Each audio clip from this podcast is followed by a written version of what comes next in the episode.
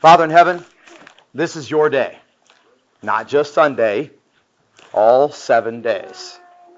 The sun rose today because you authored it, you began it, you started it, and you've sustained it. You've kept it going until now, and as long as you desire into the future.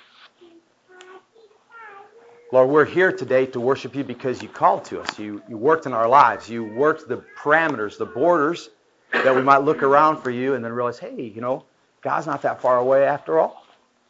And you've never been far from us. You've always loved us, always called on us. And I remember the 25 plus years of my life when I wasn't listening how difficult it was. And I'm so grateful, Lord, that as I began to listen, there you were. And you're here. And we're grateful. At the same time, we have to confess to you that we've been in the fight. We've been out there uh, working in the world, and I know we're not supposed to be of the world, but decisions have been made, mistakes have been made, and errors, and we confess our weakness to you, Lord, and we ask you for forgiveness. And we're so grateful that it is available through Jesus. When no one else could mediate for us, he did. He gave his life on the cross, a, a death that he did not deserve to pay for a sinner like me. And I thank you for that. I ask you to take over this time. We have an agenda, sort of.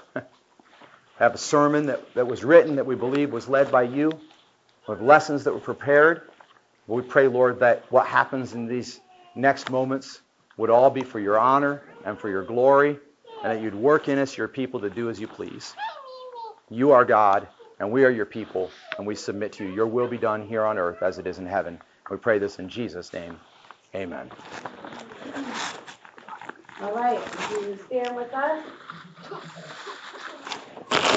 Yeah, the three songs in the medley are not new, so you should recognize them. How not new? Like 50, 80 years not new? Oh, victory in Jesus, my Savior forever. He sought me and bought me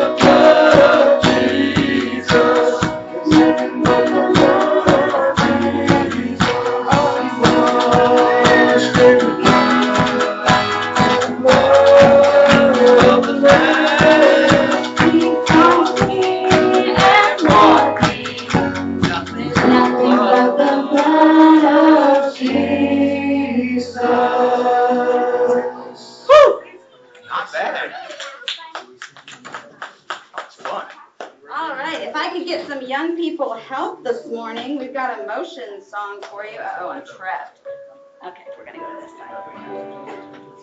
Young people, if you'd like to join me at the front, line up right here for me. Got some motion. There we go.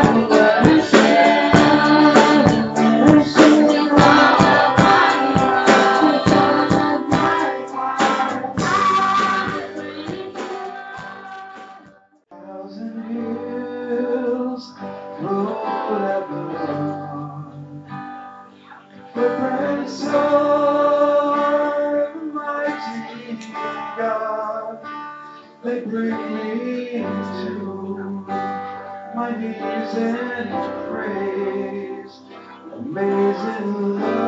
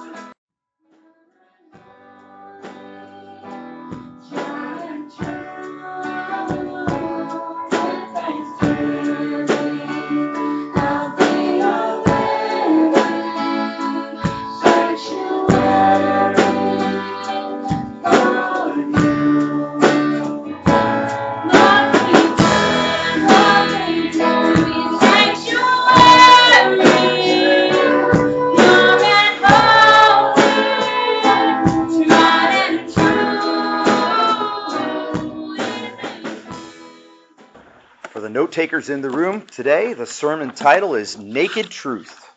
Naked Truth. I forgot to send it to Alicia, so we're just we were rocking yesterday, weren't we? Yeah. So we've been working through the book of Deuteronomy. Maybe you'll give me a little hooter, a holler, amen, as we go to Deuteronomy 29, 29. Amen. Amen. This is God's word. So before we get into the what I call the corporate context or the reminder of where we're at in the book and so on, I want to give you kind of an illustration for a moment, if I may. Can I push the button? Is that better? Okay. My apologies. All right. So you may have been in a situation, if you're kind of a tall person, you probably encounter these situations a lot less in life, but you may have been in a situation where you couldn't reach what you were after.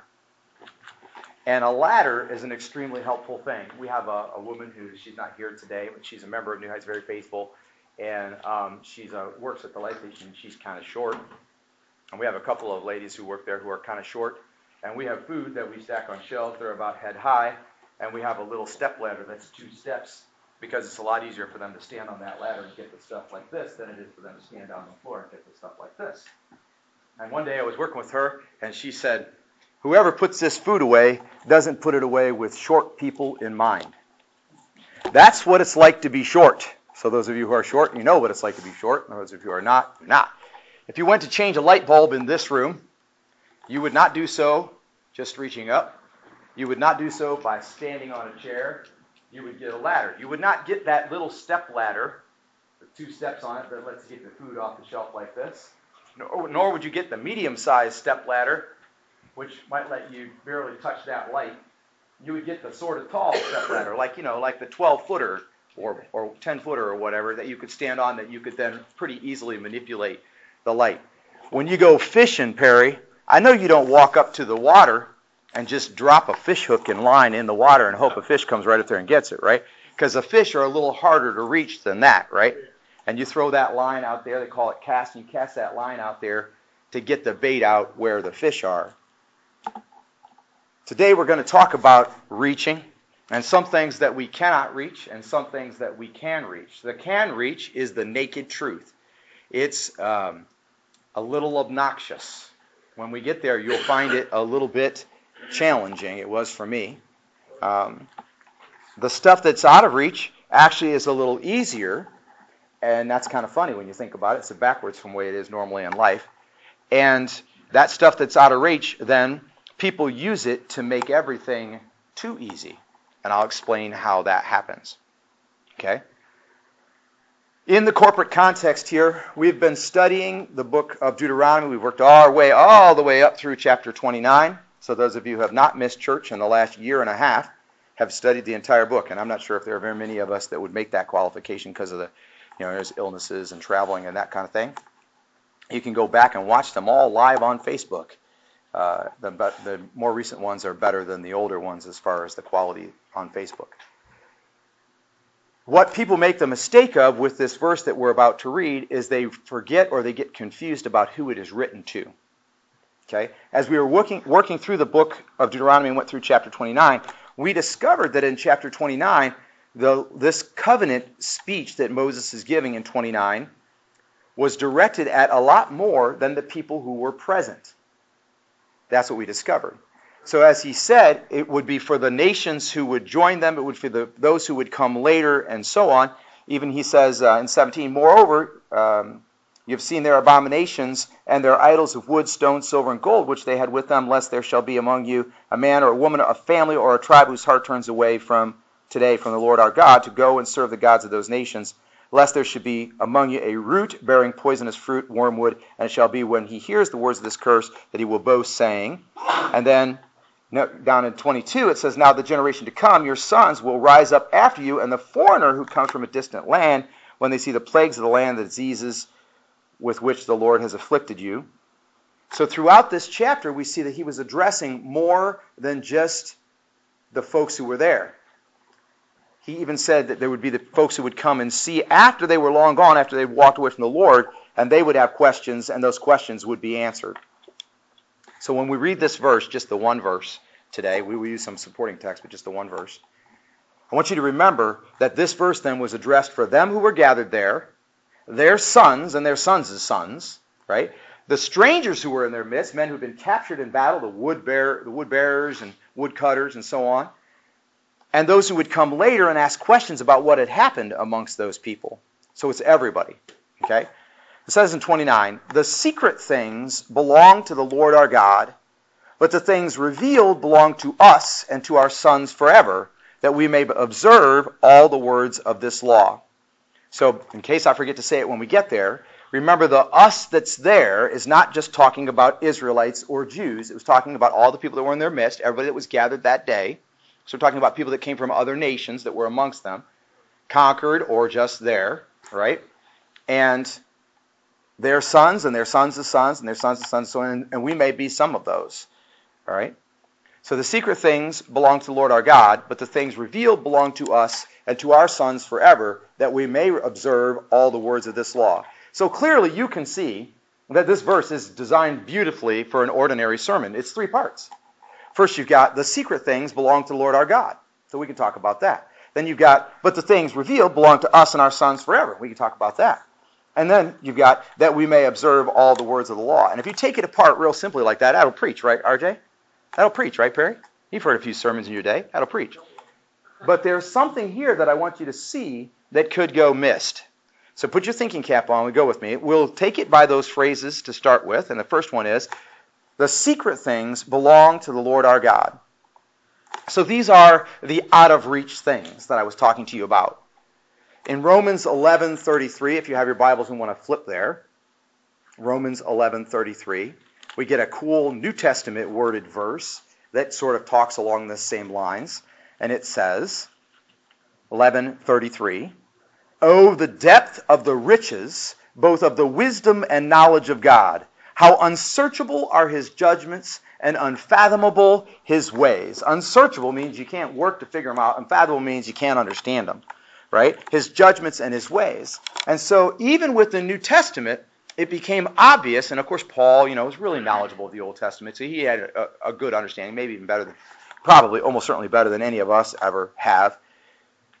Understood that there are out of reach things there are things that pertain to God that God understands that are out of your reach. I know that we want to say uh, through Jesus Christ we have access to the throne room. That's true. You can pray. You don't need a priest to confess to. You can go straight to Jesus and say, My Lord Jesus, I'm confessing to you my weakness. Forgive me. And the Bible says, uh, what, uh, 1 John 1 9, He is faithful and just to forgive you and cleanse you of all unrighteousness, right? So it's true. We have access to God. I'm not talking about that, that we don't have access to God.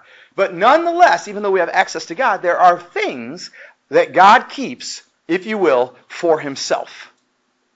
They are out of our reach very clearly laid out for us in the book of Acts. If you're following along in your Bible and you want to flip there, Acts 1. We're in, that's in the New Testament right after the Gospels. Acts 1, and we'll read verse 7. I'll read verse 6 so you can see as we run up to it. And it says, And so they had come together, and they were saying, Lord, is it at this time you are restoring the kingdom to Israel? He said to them, It is not for you to know times or epochs which the Father has fixed by his own authority. But you shall receive power when the Holy Spirit has come upon you. And you shall be my witnesses both in Jerusalem and in all Judea and Samaria and even to the uttermost or remotest parts of the earth. So even though they would receive the power of God in them and become his witnesses to everything that God had revealed to them, follow the logic? Okay? Even though they received that power of God and become witnesses to everything that God had revealed to them, they were not to know, nor would they ever know, the times and the epochs of the Lord as he had laid them out. Well, now this creates a problem. This creates a problem because we want to know when Jesus is going to come again. We were talking just, I was talking with a brother of mine, going through some, some pretty extreme difficulty, and some of it's health related. And I've been going through some difficulty these last couple weeks. My wife's been going through some health difficulty for about a year and a half with spinal stenosis. And and we were thinking about how, you know, it's about it's a little bit like trudging on. It's a little bit like continuing despite the difficulties. And we talked a little bit about that inspirational moment. And wouldn't it be nice to know that Jesus is about to come? I was talking with a brother just uh, yesterday. We were driving together, and I said, you know, I know every generation has expected it's closer than ever. And we've all thought Jesus could come at any time. Paul, Paul clearly says, you know, he may come. And then when Paul gets toward the end, he said, well, he's probably not coming in time, right? And we all kind of want that. We all kind of like, we know there's a lot of bad in the world. And I get angry about that. I want to see things better. I want to make a difference. That's why, why I got involved with the Life Station in the first place, because people are hungry. I want to give them food so they can live, so they can eventually hear about Jesus. And we want to tell them about Jesus if they'll hear, and so on. But man, you know, hunger will end when Jesus comes again. Sin, as we understand it, will end when Jesus comes again. And so it would be nice to know. And also, wouldn't you be real diligent if Jesus is coming next Wednesday? You know, from now to Wednesday, I'd be like, man, I'm I'm there. I'm studying, but I'm not studying so much I can't be going to share with literally anybody who will listen. You know, living like Jesus would live if Jesus was living in me. If I knew he was coming Wednesday. So that creates a problem. And the same problem existed in Jesus' day. In Matthew 17, and if you're flipping along, go ahead. Told you we are going to use our backup text quite a bit today. Matthew 17, Jesus is walking the earth. He's in the midst of his public ministry. And watch this. 17, beginning in verse 9. And as they were coming down from the mountain, Jesus commanded them, saying, I'm in. Yeah, we're good. We're good. Okay. Tell the vision to no one until the Son of Man has risen from the dead. So there he is, projecting his own rising from the dead and so on. He's telling them, don't, don't tell anybody what you saw. And his disciples asked him, saying, Why then do the scribes say that Elijah must come first? And he answered and said, Elijah is coming and will restore all things. But I say to you that Elijah already came, and they did not recognize him, but did to him whatever they wished. So also the Son of Man is going to suffer at their hands. Then the disciples understood that he had spoken to them about John the Baptist. See, in Jesus' day, they missed Jesus, some of them, or at least allegedly. That's they said they missed Jesus. This is a reason why. But they missed Jesus because they missed Elijah. And they missed Elijah because they had read their Bibles, and in their minds, they believed what? That they understood the times and the epochs of God.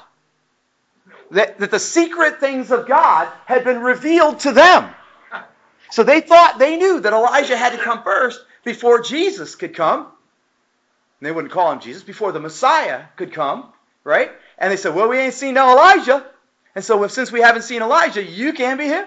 Now, that was an argument that they made from the fact that they believed they understood the times and the epochs of God, which is problematic because right here we have it in Deuteronomy 29 29. The secret things of God belong to Him. God's ultimate sovereignty and His omniscience are not lost just because He loves us and sent His Son to die for us.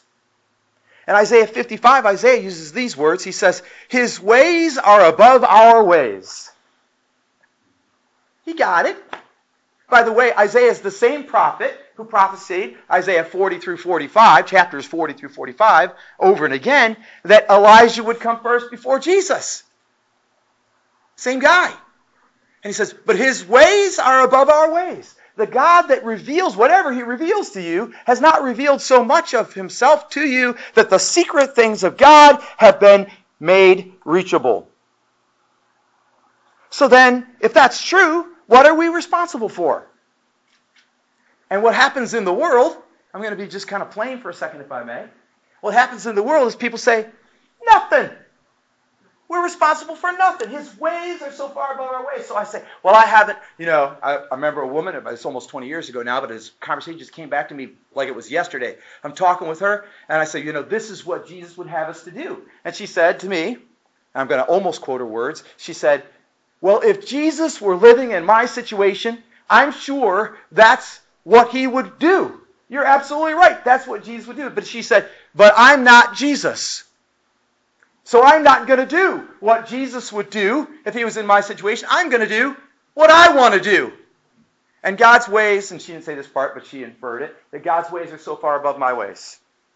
And this is what the world does. We say, and I'm going to submit to you what the Christians do, and the world in the Christians do. We say, well, God's ways are so above our ways that we don't have to do what God has told us to do because we are saved by grace. And you are saved by grace. If you're saved, you're saved by grace. There is no other way.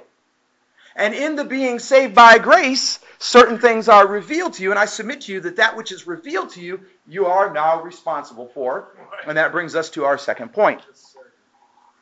It is a point about the naked things. The naked things belong to us. Now, you're laughing maybe inside a little bit about my choice of words. And you're like, Pastor Dan, you're kind of goofy. Why do you call it the naked things? Well, the reason is because that word there in the Hebrew where it says the things revealed, that re- word there actually means the things made naked. That's what it actually means. Now, naked, let's get realistic, is embarrassing, right? You maybe sometime had a dream about going to school in your underwear or something. That'd be embarrassing enough. You know, maybe you didn't, but some people talk about doing that, right? I have, by the way, gone to school in my underwear in my dreams, and it was quite embarrassing. It's been a long time, thank God. But I don't go to school now, so if I had it now, I'd probably be preaching to y'all naked. That'd be bad. So that'd be a really bad dream. Anyway, naked things belong to us and to our sons. Okay? That's what the word says. So now these things that God has laid out before us, they are required of us. I don't want to get ahead of myself, but the bottom line is that this context was not only the Israelites, but uh, their, their wives were there, the aliens within their camps. That's verse 11 of chapter 29. The aliens within their camps were there. The one who chops your wood, the one who draws your water. All of that was there to enter into the covenant. And he said, Not even am I only making the covenant with you, that's verse 12, but also with everyone who will come. And so the revealed things to us, that which we have been laid naked before us, we are responsible to them. But uh, but this is tricky. If you go just to the right in, in Deuteronomy, if you're back in Deuteronomy with me, Deuteronomy 32 over in 47, talking about the same things that we're talking about right now. Page stuck together. Okay. This is what he said, talking about the covenant that has been laid out, the, the revealed things, the naked sense. He says, For it is not an idle word for you. You know what it means to not be idle? It means to accomplish something. The word of God is not idle. Following the revealed truth of God, the naked truth, doing what you are supposed to do, will accomplish something. In fact, he says, and he goes on, he says, For it is not idle for you. Indeed, it is your life. It is your life. On Tuesday night, we had a great lesson. I really was blessed by it, really affected my life. I'm not just saying that because I got to teach it, but because I got to write it, and I was like, God was affecting me. And when I and one point in that lesson, it's like we've got to choose. Are we going to let God live through us, or are we going to keep being who we were before? You got to choose, and, and that choice is made when you deal with everything, everything you deal with, every pollutant you might consider putting in your body or in your eyes, everything you might listen to, everywhere you might go. Would God go there? Well, that's not good. God would not go there. Okay, so then I'm not going to go there. I choose God, not me. So these naked things, Moses is talking about, says they are not idle, they accomplish things. Indeed, it is your life. And by this word you shall prolong your days in the land which you are about to cross the Jordan to possess. And that was a literal promise for them, saying that if they would embrace God's word, if they would follow the revealed truth, the naked truth, that they would be allowed to stay there in what God was giving them for a longer period of time. But for those of you who are here, you'll recall we talked about the Holy Land, the Promised Land. I did it backwards, right? There's the Promised Land, the Grace Land, the Holy Land, and those things all apply to us as Christians. The church lives in the Promised Land, the Grace Land, the Holy Land today. So we have, a, if we want to remain, right? And we went to Revelation when we talked about Jesus taking our lap away. If we want to remain as a church, remain as the people of God, we want to still be able to stand up and protect the world. We talked about how the Levites walked by the tabernacle and they were the holy ones and they were protecting the rest of the Israelites from God's wrath. That's the role of the church. And if we want to live there, we've got to follow this word. This word is indeed life. It is this word is meant to prolong the days in the land that you are about to cross into. Have you become a believer? Indeed, this word is not idle for you, it is your life, and by this you will prolong the days in the land to be possessed. Further, in chapter 30 of Deuteronomy, now we'll see those these again. That's why I'm not hitting them too hard when we go through them uh, in, in a couple weeks. In Deuteronomy chapter 30, verses 11 through 14, again, he's talking about he's talking about these commandments. In fact, in this one, it starts off for this commandment. He says, For this commandment which I command you today is not too difficult for you. Wait a minute. The revealed things of God are not too difficult. I, frankly, I'm tired of my own excuses. I know what God has told me to do, and it's not too hard for me. Why do I think it is? Well, because His ways are so far above my ways. That's a cop out. It's an excuse. They're not. You can read your Bible. Well, oh, it's so hard for me to read my Bible every day. Come on, you whiner. Get the book out. It's not that hard. Sure, you can have the, your phone read it to you for crying out loud while you're driving and not supposed to be doing anything else on your phone anyway. For this commandment which I command you today is not too difficult for you. And re- let's remember now, in context, this is written to people who didn't have the Holy Spirit. So they didn't have the conviction, they didn't have the regeneration, they didn't have the gifts, they didn't have any of that. They didn't have God's constant presence with them, and it was not too difficult for them to follow the commands that were given to them. I know the word says all have sinned and fall short of the glory of God, but here the word says that wasn't absolutely necessary. People did it because of their sinful nature. They did it because of what they wanted rather than what God wanted. For this commandment which I command you today is not too difficult for, for you. Wait for this, you'll love this wording. Nor is it out of reach. You don't need help. You do not need help to do what God has told you to do. Now, you can get help. God can provide you with a lot of help. The church helps one another. God provides you with many blessings. God will strengthen you. He gives you gifts. He gives you His presence. There is much help in the Lord, but you don't need it because these things are not out of reach for you. It is not in heaven. Oh, I think about how many people have said, well, I will stop doing this when I get to heaven. stop now. You can stop when you get to heaven. Stop now.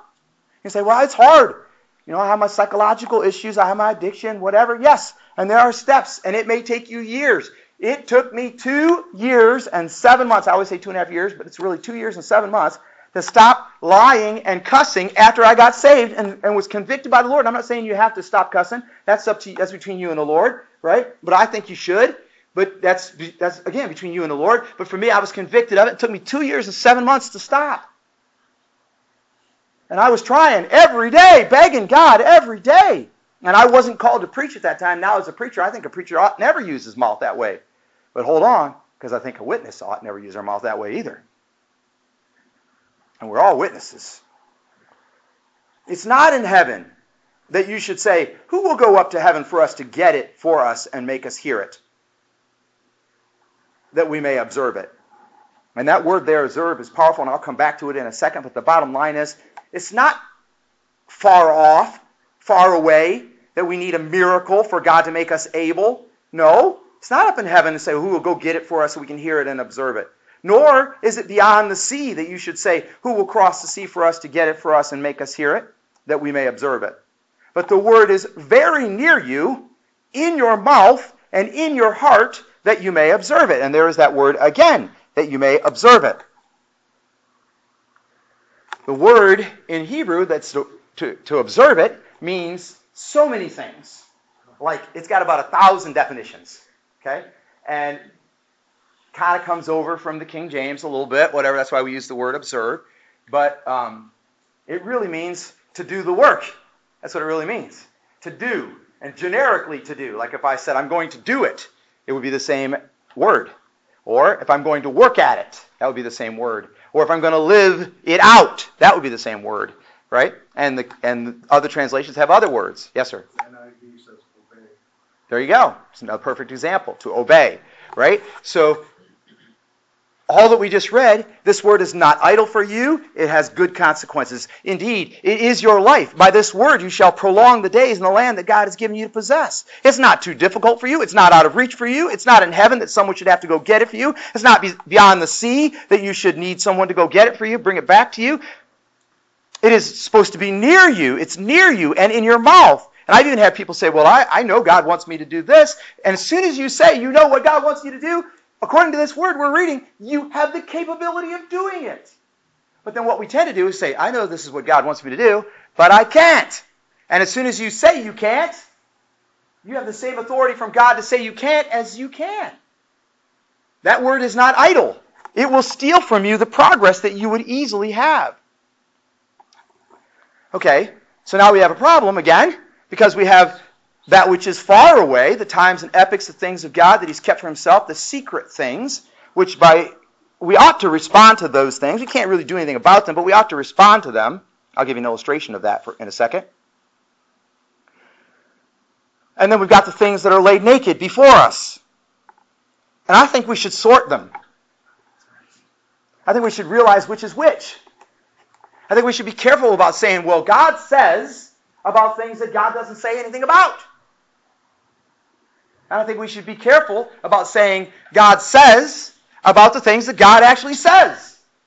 And mostly what we're doing instead is carrying out our opinions and thinking about what we should do and trying to be wise, trying to be good stewards is our term for how we spend our money, uh, like misers or whatever, right? And instead, God has given us a, a laid out pattern for how to live for Him. We ought to be living that out and then constantly talking about it, recognizing all the while that there are things that He has placed out of our reach. And there it is. It is the contrast between these two sets of bodies of knowledge that actually works for us. Let's go back to 29:29 for a second. When you first read that verse, when I first read that verse, this is what I saw. The secret things belong to the Lord our God, comma, but the things revealed belong to us and to our sons forever that we may observe all the words of this law. But there is a comma after forever. There's three clauses in there, right? The secret things belong to the Lord our God is related to that we may observe all the words of the law. You understand? You don't get to, you don't dismiss the secret things of God and still observe the law. People don't do that. People who don't believe do not enact works of faith. They don't. They'll do something, but what they'll do is not what's godly. They'll do whatever makes sense. They'll do whatever works. They'll do whatever, in some cases, they'll do what they think God would want them to do, but they really have no knowledge of what that is. The secret things belong to the Lord our God is related to the things revealed that belong to us and our sons forever. They, they, so all three of these things are related, and it almost works out like a math equation. The secret things that belong to the Lord our God but the things revealed belong to us and our sons forever. So it's about ownership. He owns those things, we own these things. And because we know He owns those things and we own these things, because of that fact, we may observe all the words of the law. It's just out of reach. Kind of interesting that it's just out of reach. Okay, so what do we do? Take it to heart. That's what we're called for. Look at 30, 32, Deuteron- Deuteronomy 32, verses 44 to 46.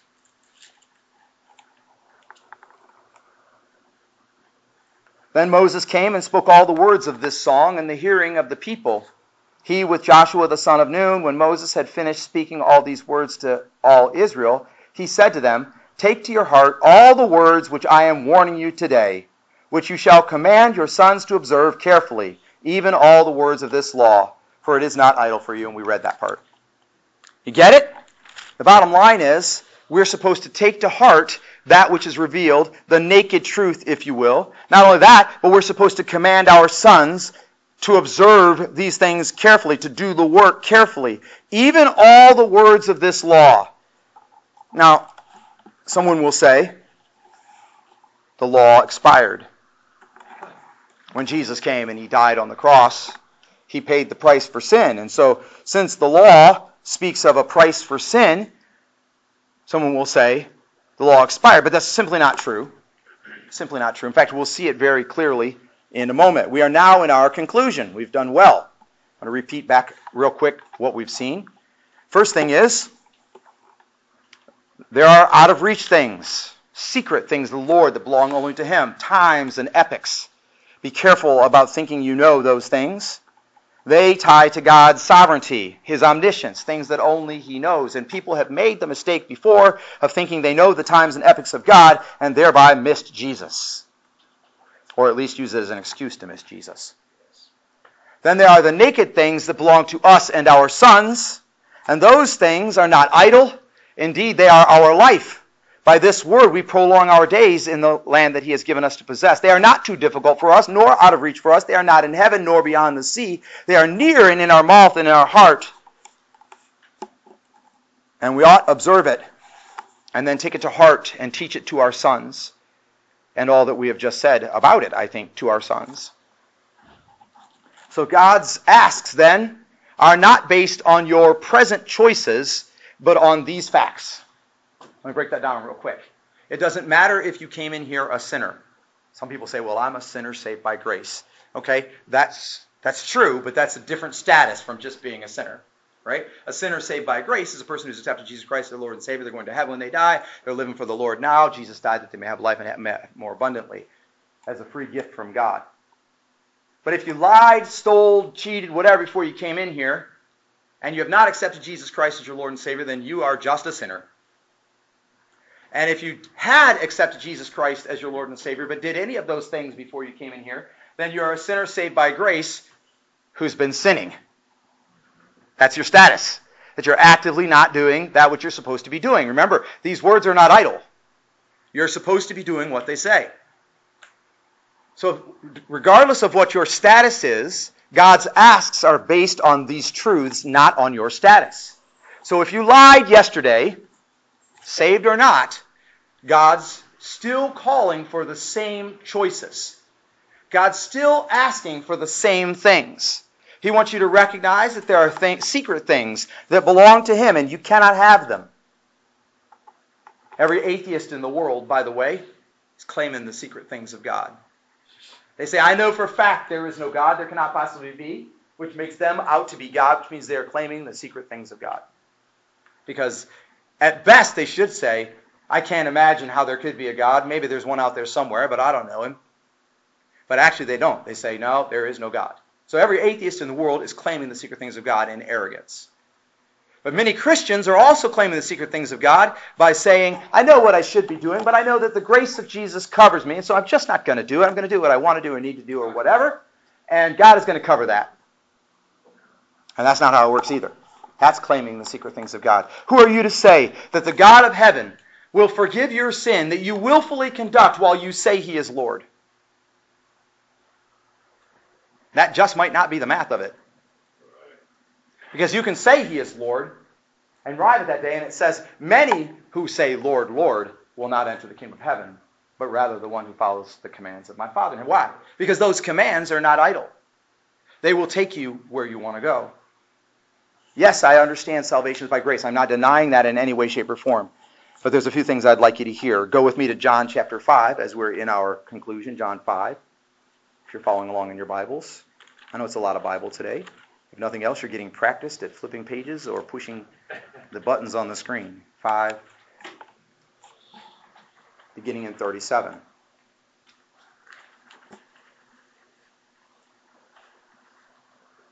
Five thirty-seven says, "And the Father who sent me, he has borne witness of me." This is Jesus speaking.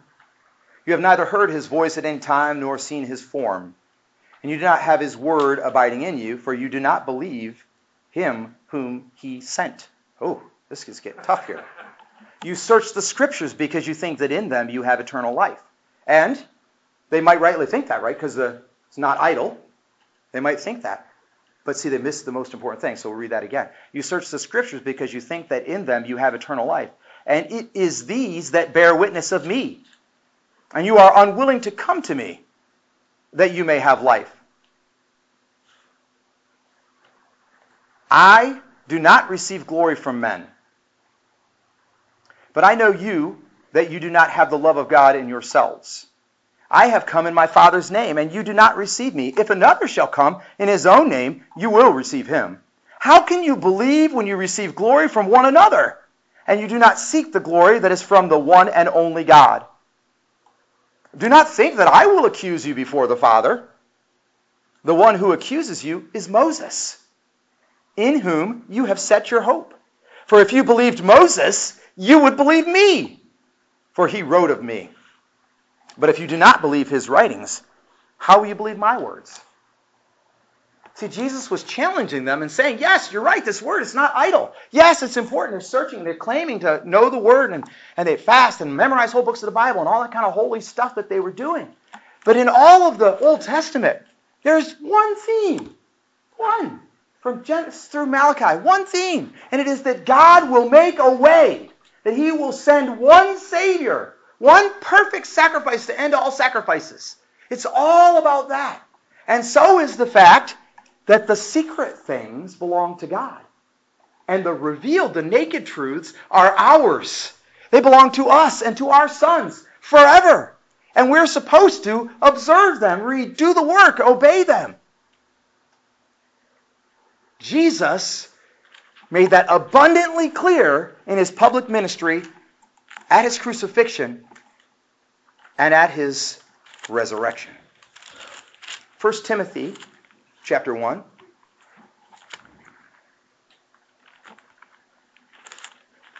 I'll get there in a second.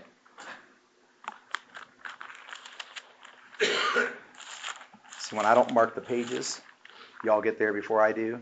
That probably makes you feel better, right? Oh my goodness. Oh my goodness. Yeah, it's it, yeah. You never have to remember the, memorize the books of the Bible when you only have to click buttons. When you're up in the pulpit, the pages always stick together. So, all right. So it's 1 Timothy, chapter one, verses 19 and 20. One page back, two pages back. There we go. Whew.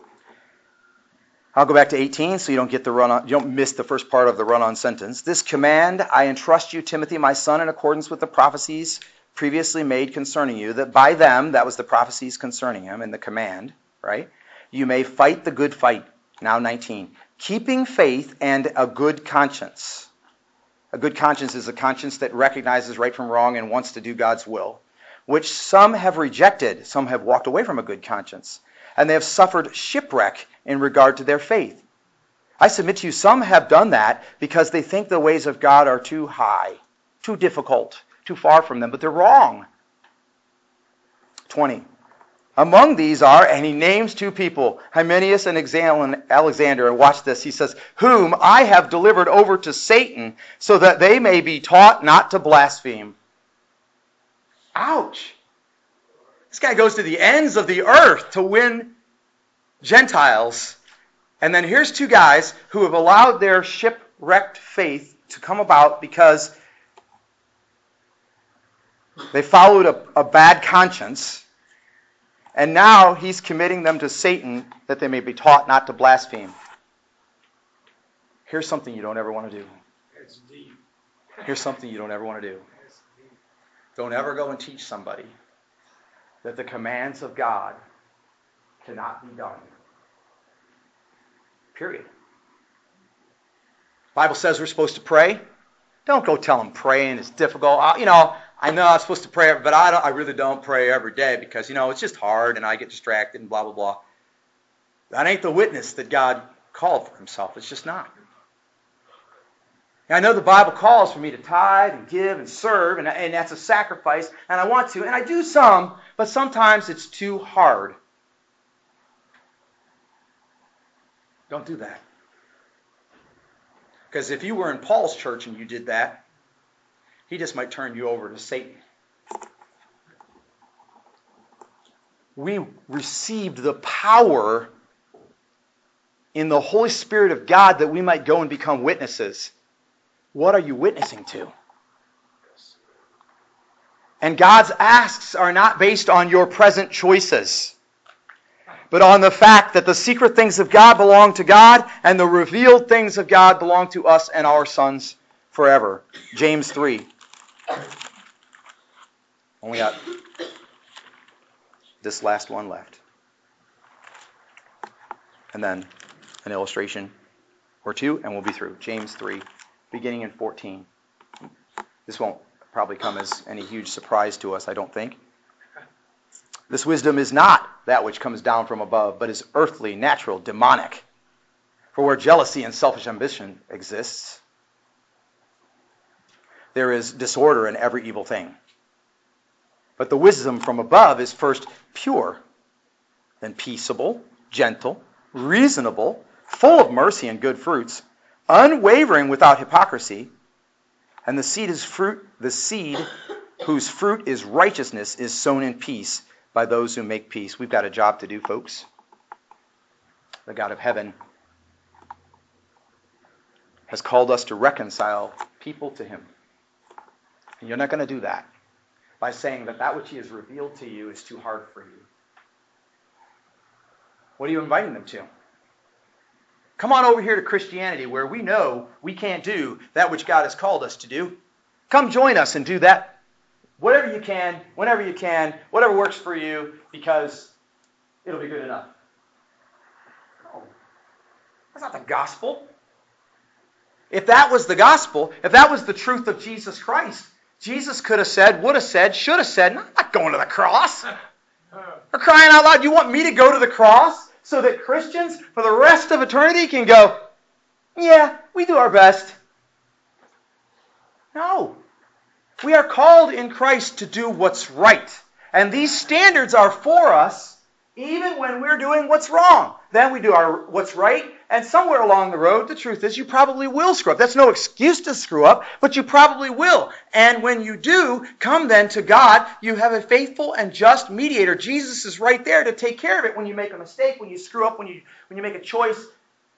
You know, the word was in my mouth and in my heart, and I was trying to do what's right, but I got a little prideful. I got I ran on ahead. I said some things I shouldn't have said. God, forgive me. Yes, okay. It's there, just like that. And cleansed of all unrighteousness as well. Boom, done. Put it behind you. I took a two and a half day trip. This morning I woke up at 3 a.m., which I've been doing like for the last five or six days. And every morning I pray and, and talk to God until I go back to sleep. And it could be because I have an ear infection. It could be because God's working on me and I'm a screwed up Christian that's trying to do the best he can, whatever. I don't know what, why it's been like that, but it's been like that. And he woke me up last night and I realized that I had at least three opportunities to witness and share the gospel during the two and a half day trip, and I didn't do it once.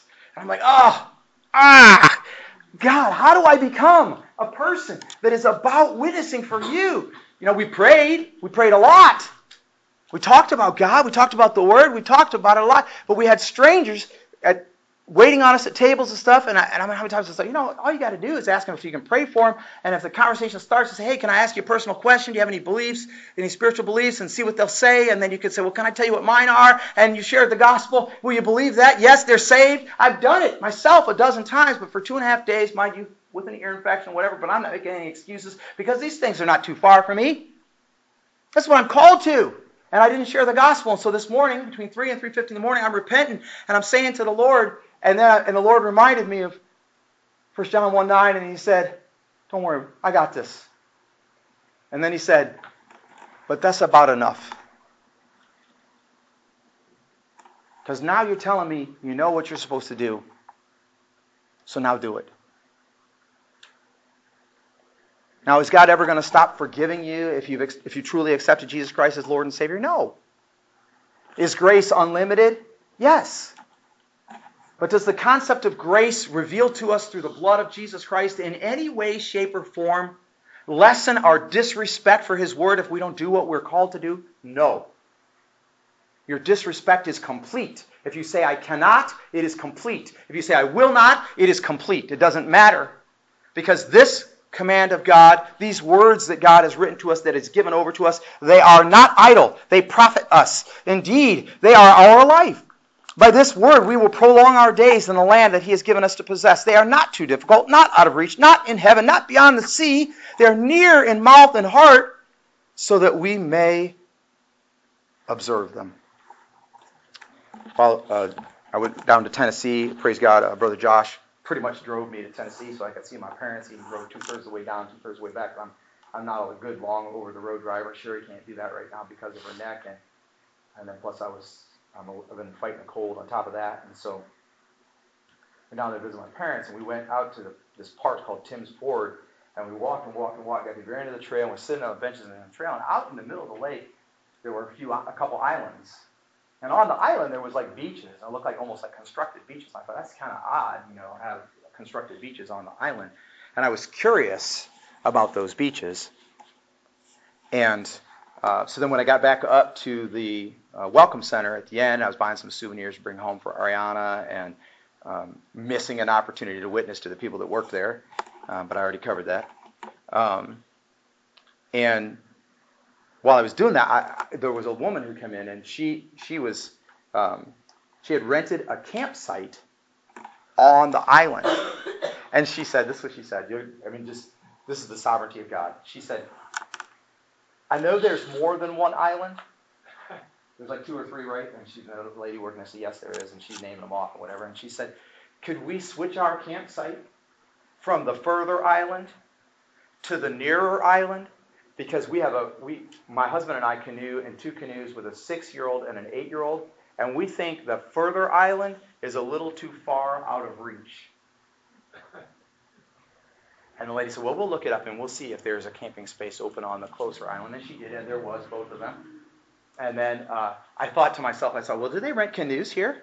How is she even going to get to the island, close island, far island, whatever. And I looked out the front door, and there's her Jeep with her husband sitting in it, and her girls in the back playing on their phones or tablets or whatever, waiting to canoe somewhere. And up on top of the Jeep was canoes. And I'm like, oh, that's how they're going to get to the island. And then I was thinking this morning as I was praying, I was thinking about how I would love to camp on an island. Isn't that cool? It's a cool idea. Not so sure about canoeing. I'm not going to do it. I canoed further than that for sure. But there's a lot of work to get to the island. I guess I would like to go to the closer island. It'd be easier for me if God's secret things were not so hard, you know? Jesus is with me all the time, and He's right there with me when I do what I shouldn't do. Why does He love me that much? Guess what? I don't get to know. I don't get to know why God loves me so much that He will tolerate my stuff, but He's with me. I can barely fathom or understand what it means to love somebody so much that you would send your son to die. RJ preached a sermon about a year and a half ago, and he stood here and he said, For me to send my eldest son to die for somebody, I don't think I could do it. It's my kid. I don't get to know. But it's true. But is it reversible? when I don't honor God and I do what I shouldn't do, when I make him too near, too easy, too willing to forgive, and I go and do what I shouldn't do, and I need his forgiveness because I know it's sin, does God look at me and go, Yeah, I don't know why Dan does that? No, no, he doesn't. He knows why. And I submit to you, it's for one of two reasons. Either because I have taken the secret, secret things of God and I want to pretend that I know them. So I draw God too close. I assume too much. Or because I have taken the revealed naked things of God, the things that He has told me, and I've tried to push them away and make them too far, too hard. And both of those things, wait for it, are not done by followers of the Lord Jesus Christ. And now you know. And now I know. And therefore, what has been said here today has been revealed to you and revealed to me. And just like God said to me, of course, forgiven, cleansed of all unrighteousness. But now, come on. No more. And Jesus looked at her and he, he forgave her her sins. Where are those who accused you? She said, They're all gone, Lord. Neither do I accuse you. Your sins are forgiven. Now go and sin no more. We're going to have the praise team come forward and lead us in a closing hymn. This is the final hymn of our service. If you're here today, and either A, you came in here and you're not a Christian, you had not accepted Jesus Christ as your Lord, that means He tells you what to do and you do it, or your Savior, that means He paid the price for your sins and you recognize that. But you did it while we're speaking, or you're willing to do it now, then you're going to respond to this invitation. And today I'm going to ask uh, Deacon Tony's going to come up here and he's going to stand up front. You've probably heard in my voice that I've been fighting a cold, and I wouldn't wish that on my worst enemy. Deacon Tony's not sick, praise God. And so he'll receive you and pray with you if you're accepting Jesus Christ your Lord and Savior. If you're here today and you say, you know what, look, I've made it too easy. I realize I really do need to do the things that I know I need to do. I gotta stop playing games.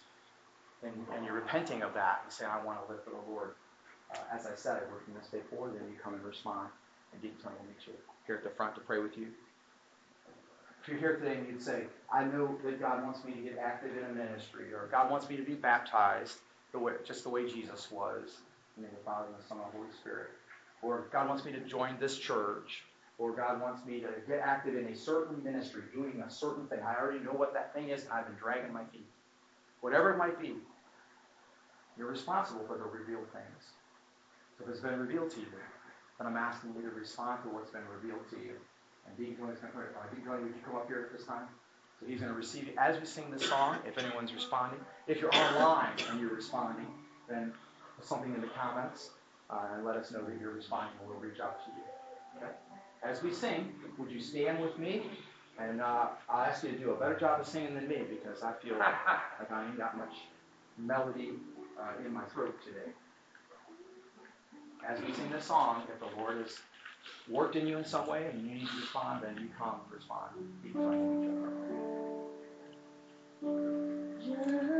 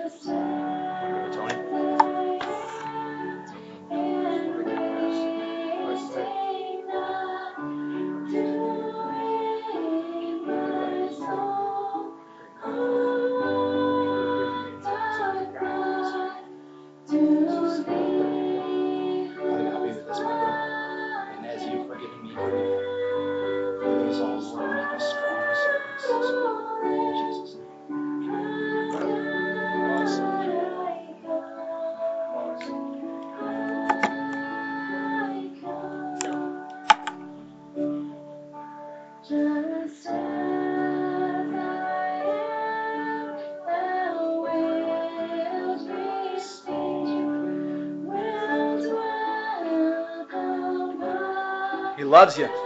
He'll take you. This church will take you. You want to serve? You want to live for the Lord?